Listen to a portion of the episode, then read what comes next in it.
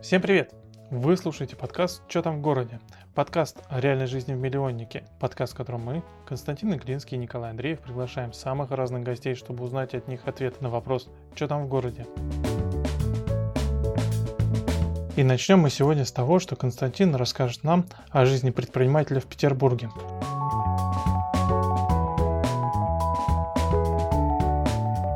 Константин, расскажи немного о себе в своем э, бизнесе и о том, как последние 9 лет ты развил, с чего ты начал, чем на каком сейчас этапе. Привет, Николай. Привет, слушатели. Такой вопрос ты задал, конечно, глобальный. Постараюсь на него ответить, но ты мне помогай, подсказывай и спрашивай, что будет интересно.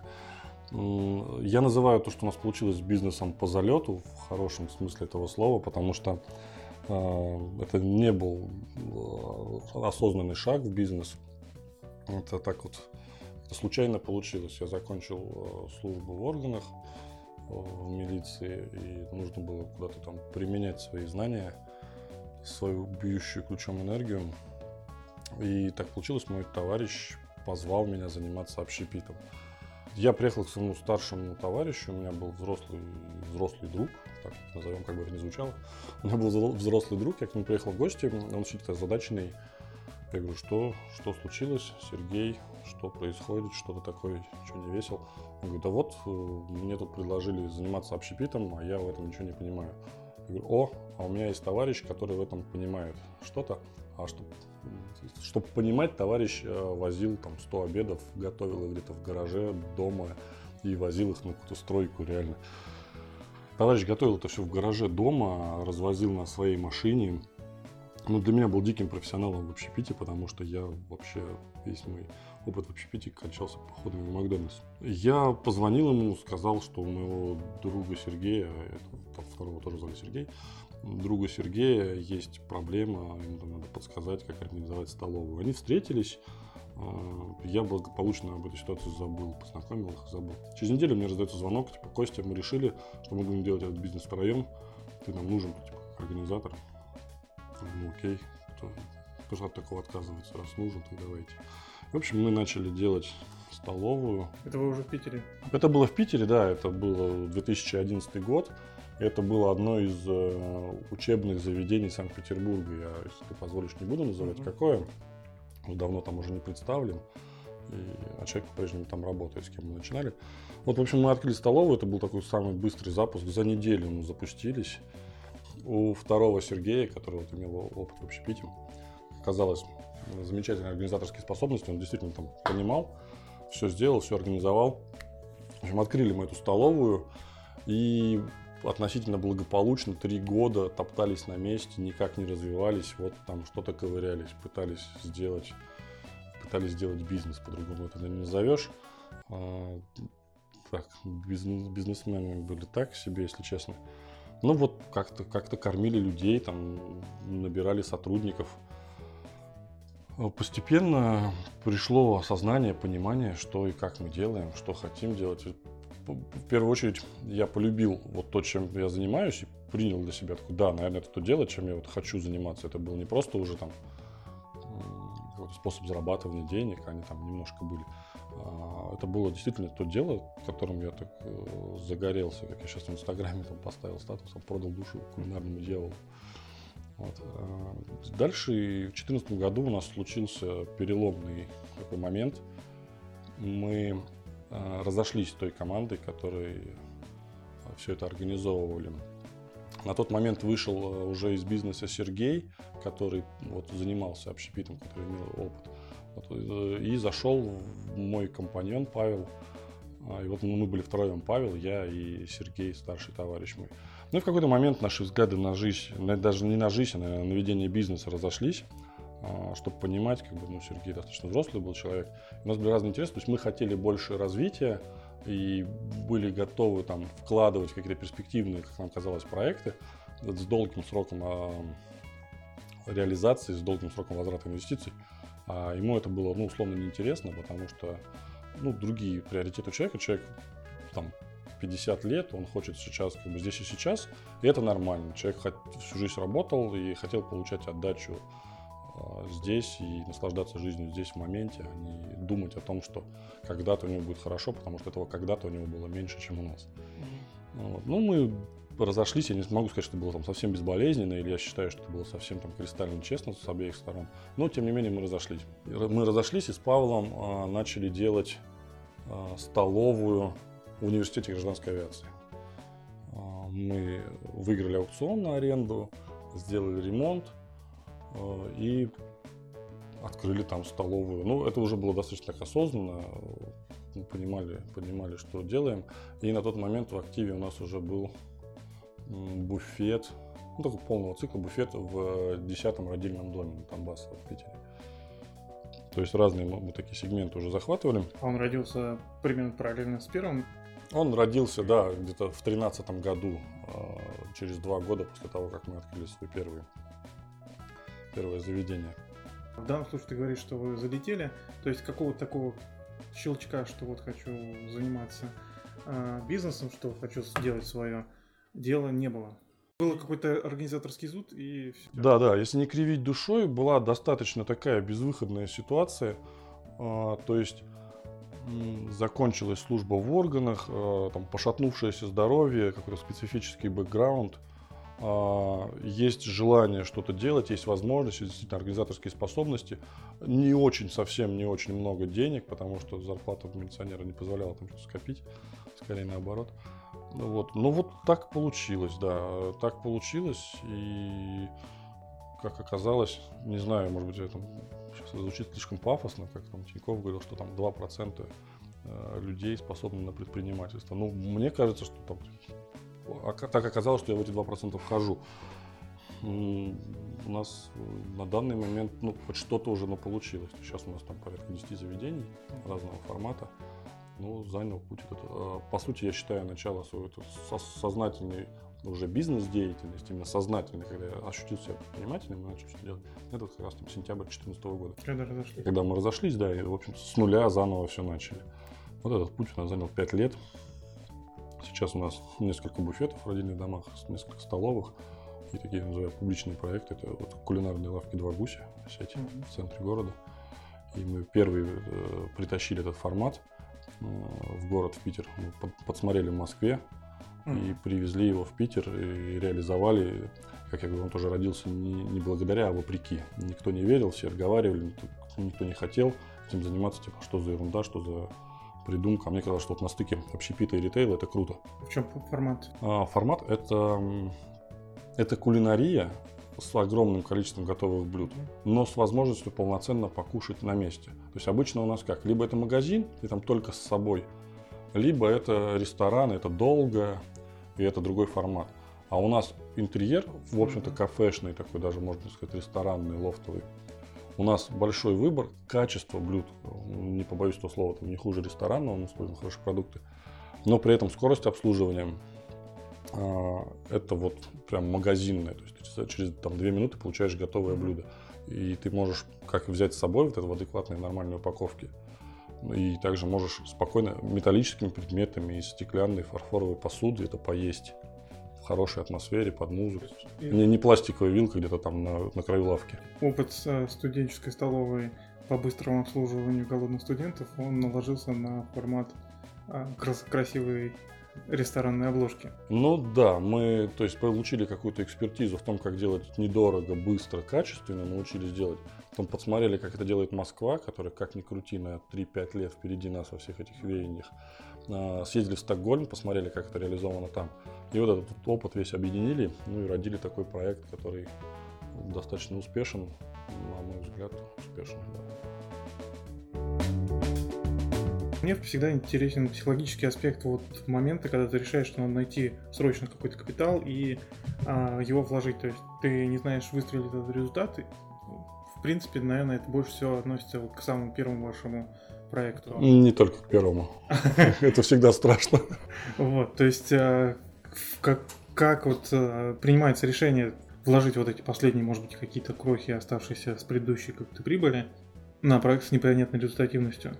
Слушай, это, да, это вот такой момент, это как-то безумство храбрых, поем мы песню, э, должна быть какая-то доля безрассудства в этом, потому что э, чем человек более рассудителен, чем, наверное, он более такой степенный, он начинает э, думать о ситуации, когда надо вкладывать деньги. И, безусловно, ты находишь массу моментов, в которых, скорее всего, не получится, или, может быть, не получится. И вот у меня были моменты, мы, например, кому-то предлагали там какое-то участие в бизнесе, и человек там по, по полочкам раскладывал, что ну вот нет, ведь это же опасно по той-то, такой-то, той-то причине. Да, это не глупость, это просто безрассудство. Ну, то есть некое такое типа, а вот давай-ка все равно.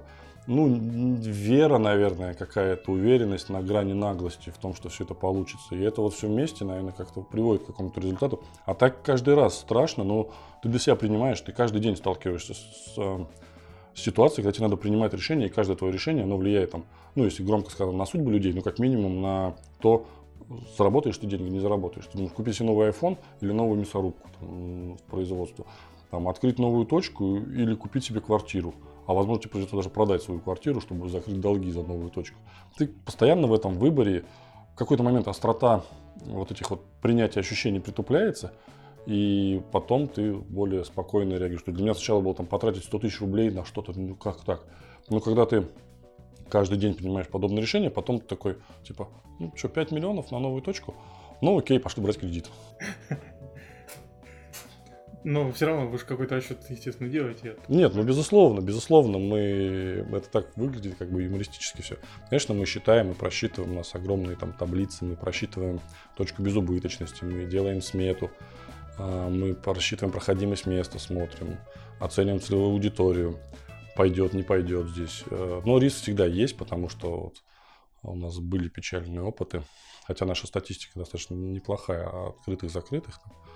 Но у нас есть там пару печальных, относительно печальных историй, а, когда вроде все посчитано, и вот это вот как-то вот цифры цифрами, ну вот хочется, вот хочется сейчас вот надо сделать, вот чуешь, ну, или где-то там на, войне, на волне хайпа, типа, о, поперло, надо делать, или просто вот как бы по ощущениям, или еще как-то там ну, от разных ситуаций делаешь, а потом в ретроспективе смотришь на цифры и понимаешь, ну да, наверное, не надо было. Не всегда удается быть с холодным рассудком. А так, да, мы смотрим, считаем, безусловно, оцениваем, советуемся друг с другом, стоит, не стоит. И, но риск всегда есть. А вот ты говоришь, были какие-то моменты а, закрытия, довольно, как я понял, драматичные для бюджета. Да, мы вот не так давно... Если можешь, то, может, расскажешь? Да, мы не так давно раз... закрыли точку одну. У нас было четыре кулинарных лавки. Мы год назад открыли, буду, буду суеверным, скажу, крайнюю из них.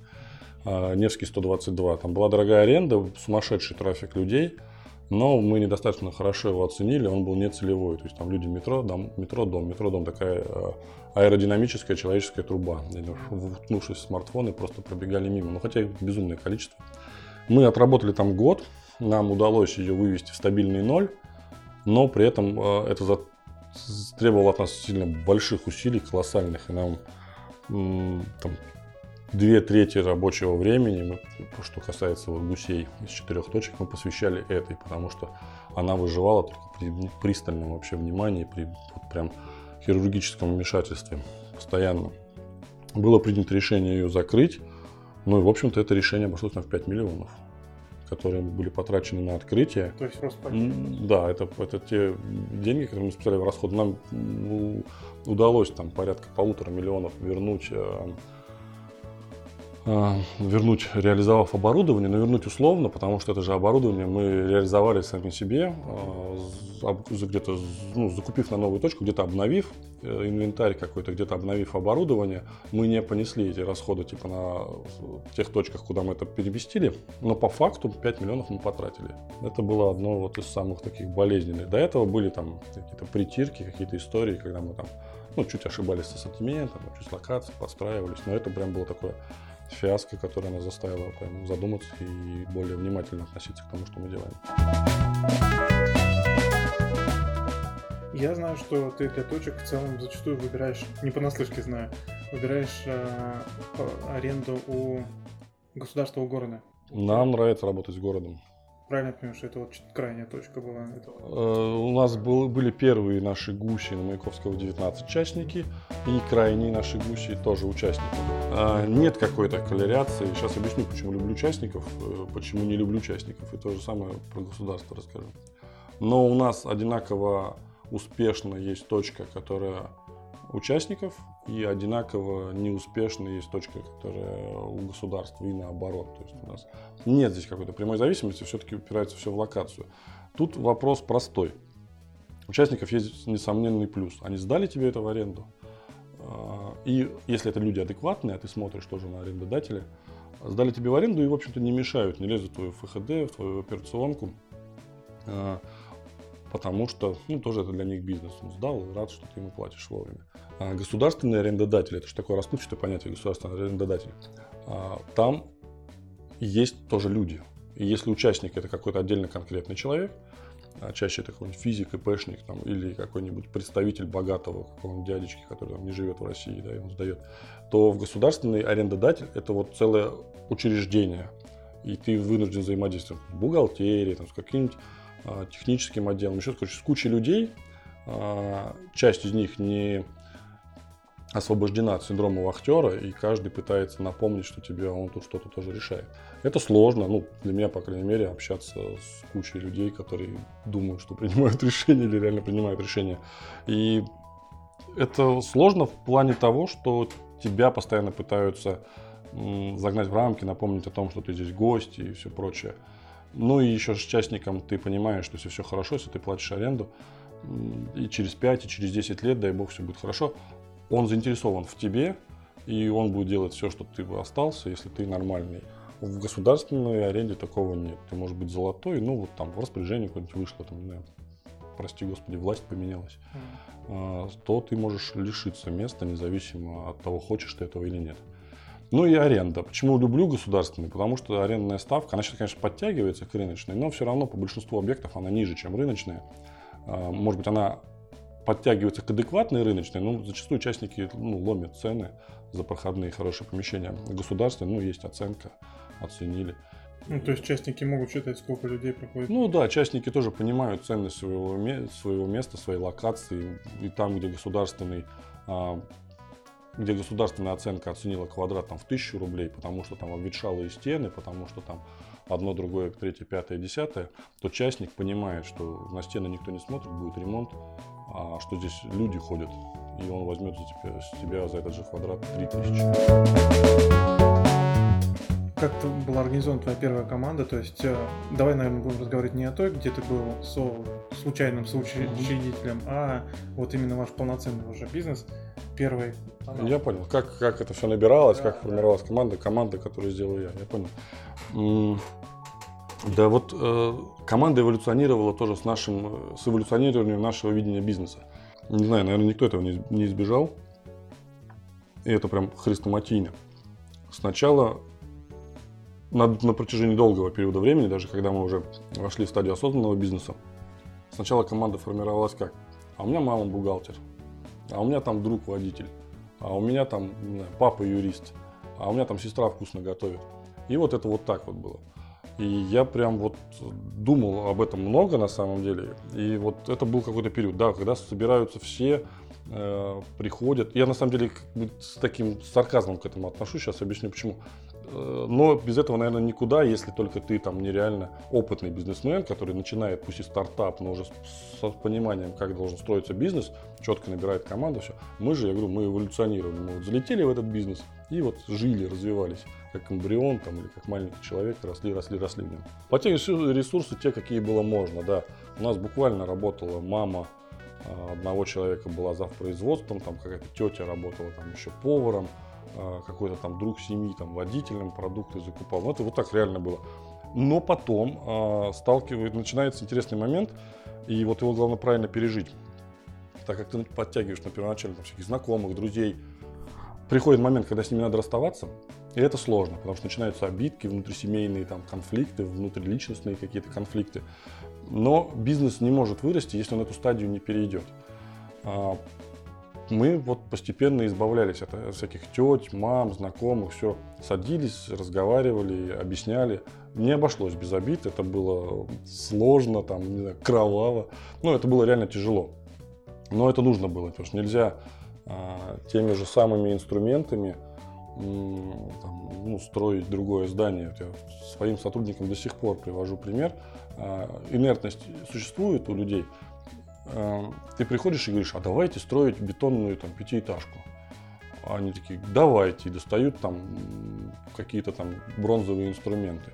Ты такой, типа, да нет, нам нужны экскаваторы, трактора, нам нужны проектировщики, профессиональные строители, прорабы. Они такие, да нет, нет, мы же всегда делали нормально. Посмотри, какой замечательный одноэтажный деревянный сарай мы построили своими руками. Нам никто не нужен, мы все умеем. Ты пытаешься объяснить им, что, ну, как бы, да, мы смогли вот на том, мы, вот мы все вместе, вот со своими бронзовыми инструментами, там, э, с топорами там, и пилами смогли построить деревянный сарай, но мы навряд ли без специалистов с пилами и с топорами построим большое здание. Ну, не все это понимают. Кто понимает и начинает осваивать трактор вместо пилы, тот как бы остается в команде. Кто э, не начинает осваивать трактор, он не то, что не остается в команде, потому что он не может, он становится деструктивен, он мешает развитию, его приходится убирать, как бы цинично это ни звучало. В общем, когда мы поняли, что надо развиваться, поняли, что здесь буксуем, разговаривали с людьми, меняли команду. Потом следующий этап. Это когда мы набирали людей, компетентность которых не намного выше, чем твоя. Ну, то есть ты такой не очень разбираешься, берешь каких-то людей, ну, вроде как нормально. Понятно, ты уже не знакомый, ничего, как-то, ну, это какие-то нормально. Просто хочется подешевле, типа, взять сотрудника, ну, сэкономить. А, хочется подешевле. Хочется такого, чтобы он тебе что-то говорил, а ты понимал о чем. Ну, то есть, примерно, вот как ты такой предприниматель, так себе, нифига не понимаешь. Так и сотрудник такой, так себе работник, вроде что-то знает. Ну вот это следующая стадия, когда у тебя работают как бы не особо компетентные люди. И повезет, если к тебе кто-то придет, тот, который такой оглянется, скажет, блин, что здесь происходит, какие-то одни, одни какие-то кругом. И повезет, если этот человек э, возьмет и начнет делать нормальную, что-то нормальное, а не убежит, потому что вокруг него некомпетентные люди и более того некомпетентный руководитель, который ничего ему не может дать для роста. А в какой-то момент э, и мы не достигли еще настолько степени просветления, в какой-то момент ты понимаешь, как бы, что сотрудник, который умнее тебя, это нормально. А единственное, ты должен тоже сам понимать, что ты ему дашь, он к тебе зачем придет. Такие люди нормально, умные не приходят только за деньгами. И вот здесь вот важно, какую ты корпоративную культуру создал, что ты несешь там в мир, там, это миссия, ценности, это все не пустые слова. Для нормальных сотрудников это важно. Ты это формируешь, и пусть ты не очень компетентен там, как специалист, но ты должен быть компетентен как руководитель, должен давать обратную связь, там, должен э, нести что-то там светлое, доброе в массы. Иначе зачем с тобой работать? Ну, денег много где платят, а вот э, мест хороших для работы не так много. Ну вот так вот постепенно эволюционируем, как-то подбираем людей. Ну, на самом деле, большая часть людей из тех, э, с кем мы сейчас работаем, это ну, относительно новые люди. То есть за ну, 9 лет получается. Кто-то у меня работает 8 лет, кто-то там год.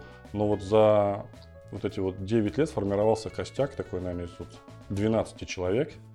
И это реально вот по крупицам отбирались. И сейчас я там, ну, без пафоса, без всего.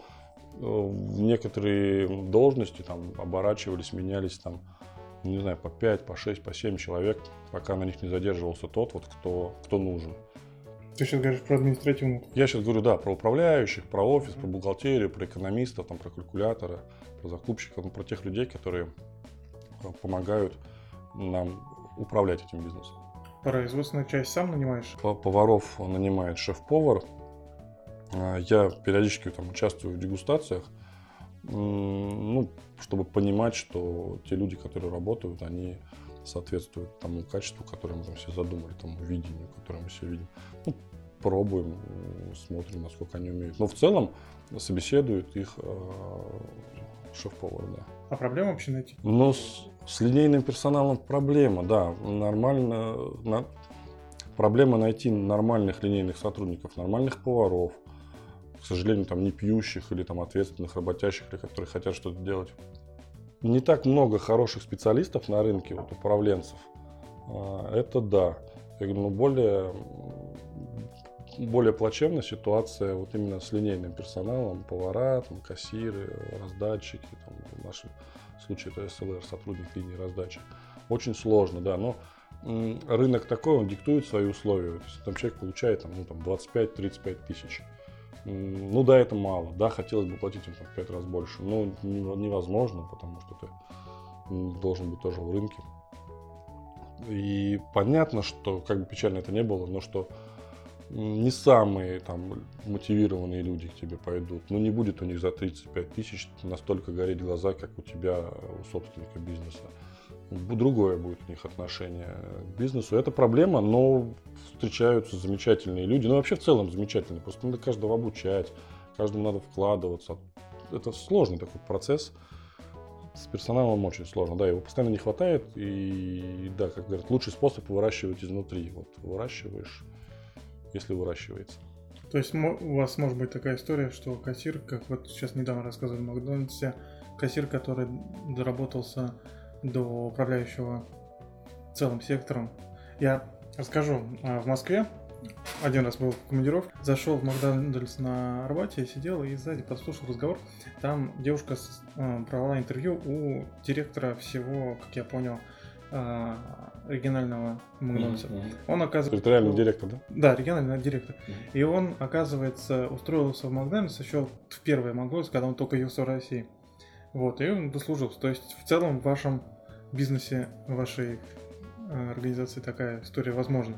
Или, может, уже какие-то подобные примеры есть? Да, у нас это возможно. У нас, конечно, не такая большая история. У нас нет таких прям а, поражающих воображения, там, истории карьерного роста, но социальный какой-то лифт существует.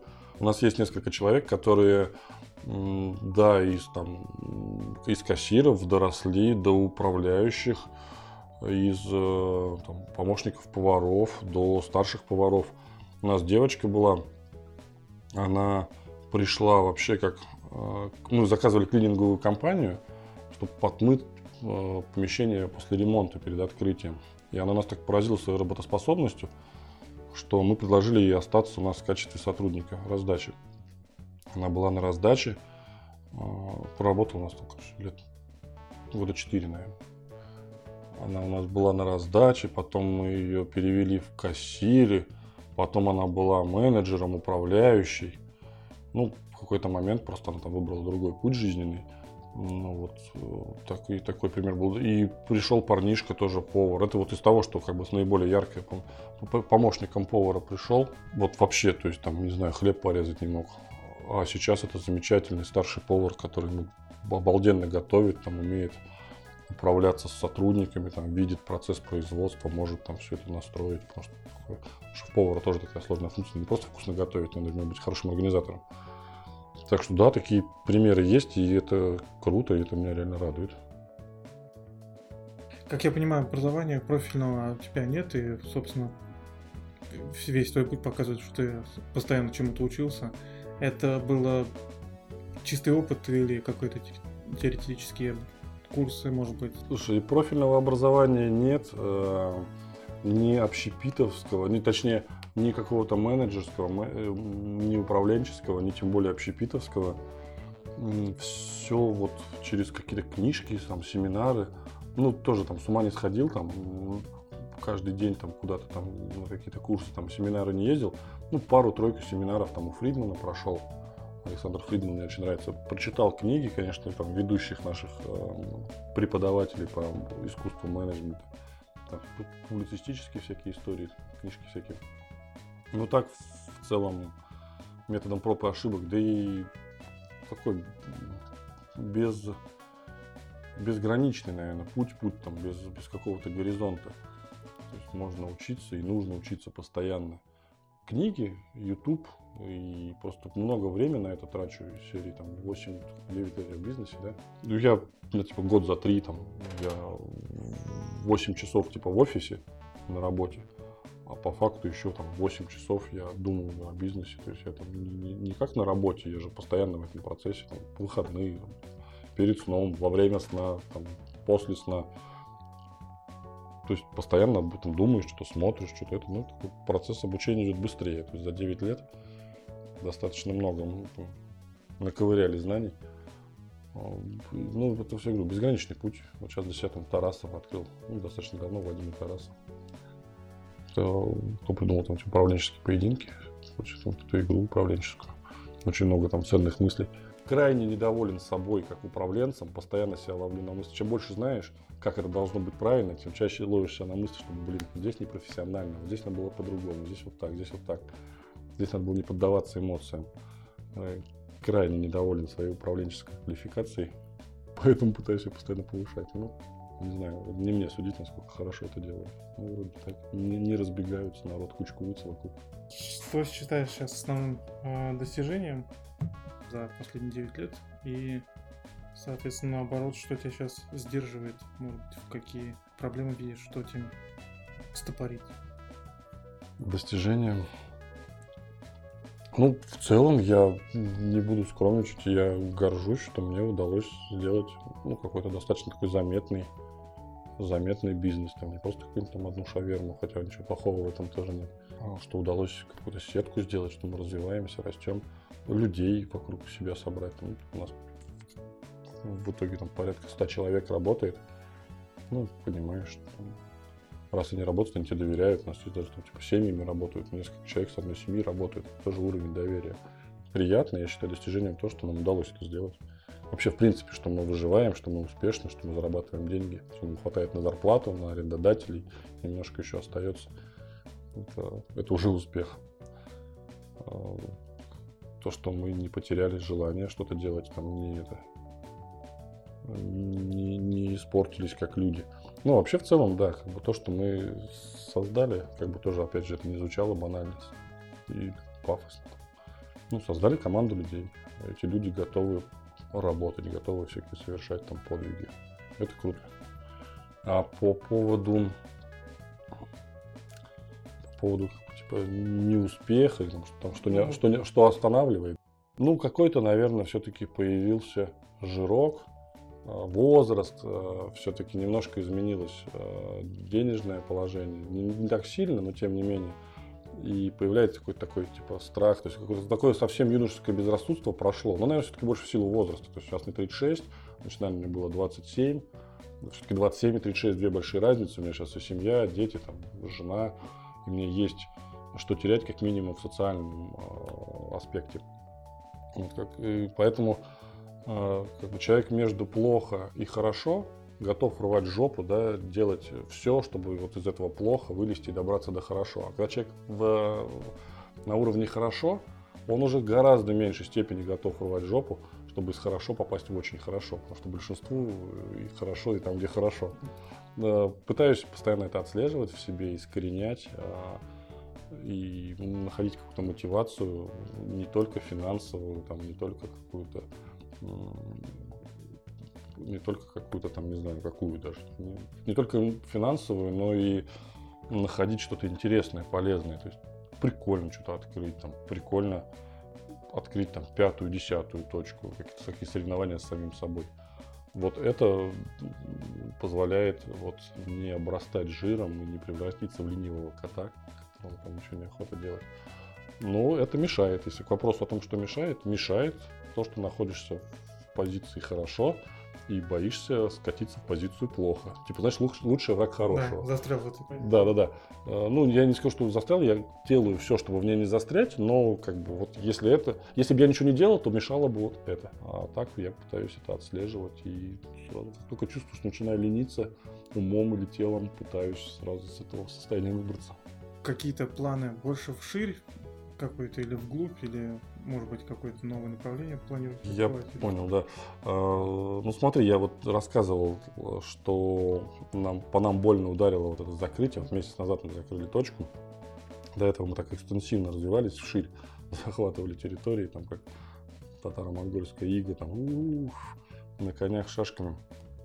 А, торопились занять площади, знаешь, типа, блин, сдается какое-то помещение, блин, надо открываться, а вдруг его там кто-то займет и уже больше не будет, ну так то есть, а, то вот это вот закрытие так немножко нас отрезвило, немножко так, фу, так ледяным душем стало для нас. И мы решили, что глобально в этом году мы по, по, посвятим себя тому, что будем развиваться вот вглубь. Будем а, становиться прокачаннее в процессах, во внутренних процессах, во всяких там а, ну, в бизнес-процессах внутренней логистики сами будем совершенствоваться. То есть будем улучшать то, что уже есть, и в плане показателей, там, выручку, рентабельность увеличивать, снижать себестоимость, издержки и с компетенцией наращивать. Потом прям бахнуть, так бахнуть. А, при этом не исключает какие-то маленькие, э, такие незатейливые, недорогие эксперименты с форматами. У нас там есть пару задумок по мини-кулинариям. Не исключает того, что эти эксперименты будут, но они будут это именно так фоном, факультативно. Глобально этот год посвящен тому, чтобы нарастить а, мышцы, мускулатуру, стать устойчивыми на ногах э, и стать более умелыми в бизнесе во всех аспектах. На этом и порешим. Спасибо, Коль, за замечательный вечер.